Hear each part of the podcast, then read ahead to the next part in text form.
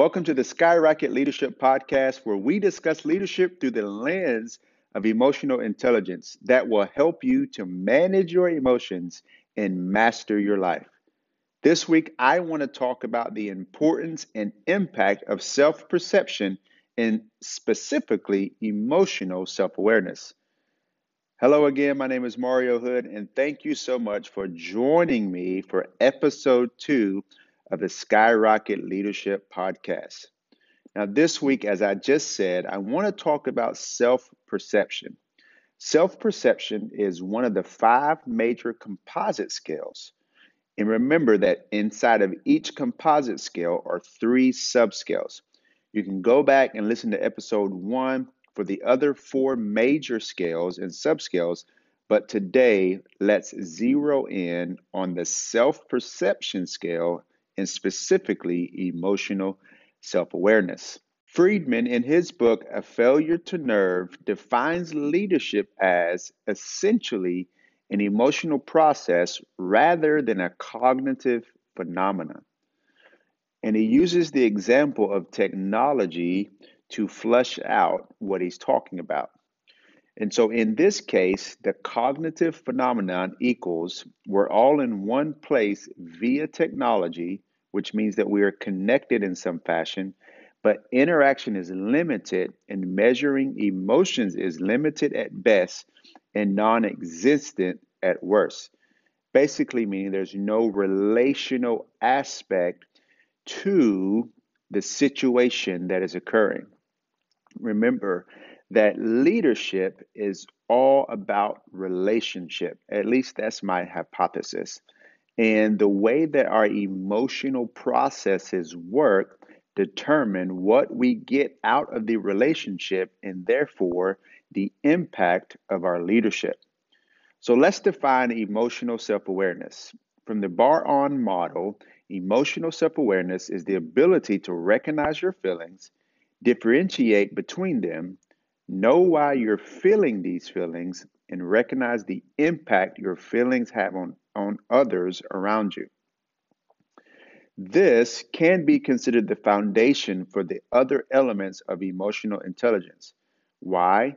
Because if you're not self aware, you can't know what to change or when to change or why you even need to change. So, emotional self awareness is very key. Simply put, if you can't monitor it, you can't manage it. If you can't monitor it, monitor it, you can't manage it. Dr. Tasha Eurich says that the opposite of self awareness is self delusion, where we avoid or can't see the truth about ourselves.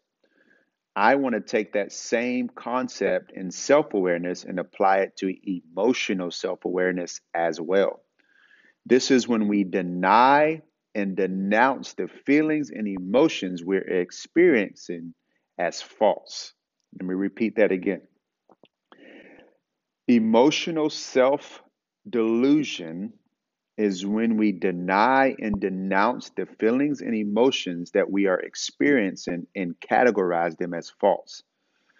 So, how do we not categorize them as false? I want to suggest to you that instead of denying the emotions and denouncing them, you need to learn how to frame the emotions. Then you can monitor them and therefore manage them.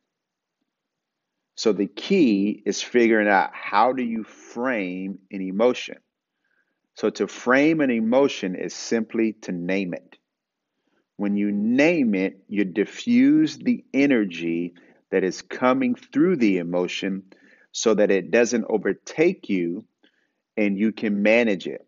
So, as a leader, this is very, very important. Whether you're a parent, whether you're a CEO, whether you're an employee, whether you're an entrepreneur, if you don't know how to manage and you're not emotionally self aware, then you can take a small problem or even a big problem and make it even bigger than what it needs to be. And so instead of denying it or denouncing it as false, you need to learn how to frame it. And that's simply by naming it. So UCLA did some research and they showed the power of verbally labeling a negative emotion and they proved that it could help you recover control when you feel like you're not in control. Matthew Lieber, Lieberman from UCLA refers to this as the affect labeling. And his fMRI brain scan research shows that this labeling of emotions appears to decrease activity in the brain's emotional centers. This dampering of the emotional brain allows the frontal lobe, your reasoning and thinking center, to have greater sway over solving the problem. So, what happens is when there's an emotionally charged situation, if you're not emotionally self aware, you don't pay attention to the emotion and you don't manage it, and therefore you let it manage you. And instead of coming into the situation calm and collective, you allow anger or frustration to dictate the way in which you lead. And those filters don't allow you to think and reason well because your emotional brain is controlling the situation instead of your thinking and reasoning brain. Sean Webb calls this deregulation, meaning that when you can name the emotion, you deregulate the energy that is driving it, and you take control by your reasoning and thinking brain. So, here's three key points about being emotional harmony or emotionally hijacked. All right. So, emotionally, when you're in emotional harmony, you respond. But when you're emotionally hijacked, you react. It's great not to make a decision when you're angry, mad, or upset. But I want to challenge you as leaders is to know why you got that way in the first place so that you can spot it beforehand and respond in front of the issue instead of reacting from the issue. Point number two when you're in emotional harmony, you use intuition versus when you're emotionally hijacked, you go off impulse.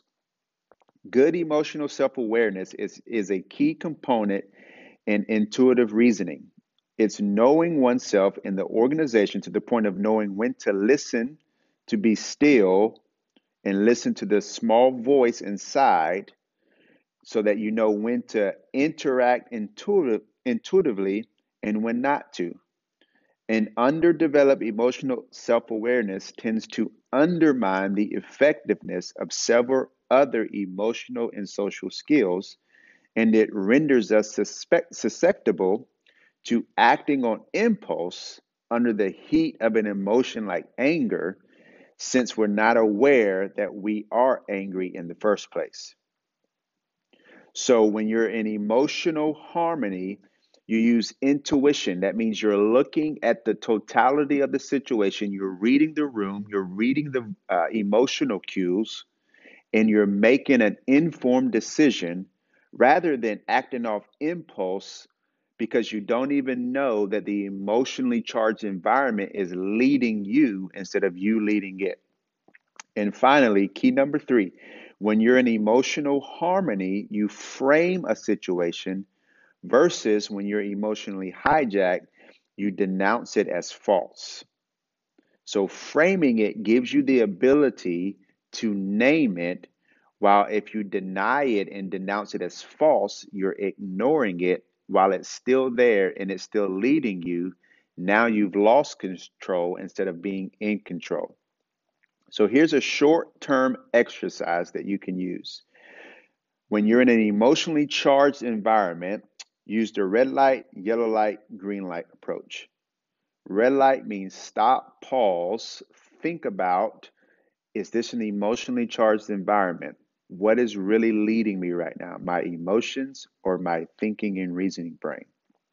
Yellow light, give yourself an option of two of how to respond. And green light, take the best route that's not emotionally charged, but emotionally self aware about how it's impacting you and how it may impact others. So the short term exercise, red light, green light, or red light, yellow light, green light approach. Long term exercise, what you can do is over the next week, begin to look at your environment. Begin to take assessment of when you feel angry, when you feel upset, when you feel emotionally charged. And as you do that, write down the situations in which you felt that way. And then what you want to do is to dispute and debate why you felt that way, what put you in that state, and what is a better reaction and a better response you could have had from the response or the reaction that you did have. So take the next couple days, take the next couple weeks, and when you find yourself in an emotionally charged situation, you want to uh, take note of it, and then you want to take note of your emotions that you felt in that, and then you want to debate, dispute, and respond and react in a different way than you did in the situation if you didn't like the outcome. If you did like the outcome, then you want to take note how did I get to that state? How did I make the decision that proved to be better in this situation and therefore learn how to do it in another situation? Well, once again, thank you so much for joining me for the Skyrocket Leadership Podcast, where we believe that leadership is relationship. And when you understand that leadership through the lens of emotional intelligence will help you to manage your emotions and therefore you can master your life. I look forward to seeing you on the next episode.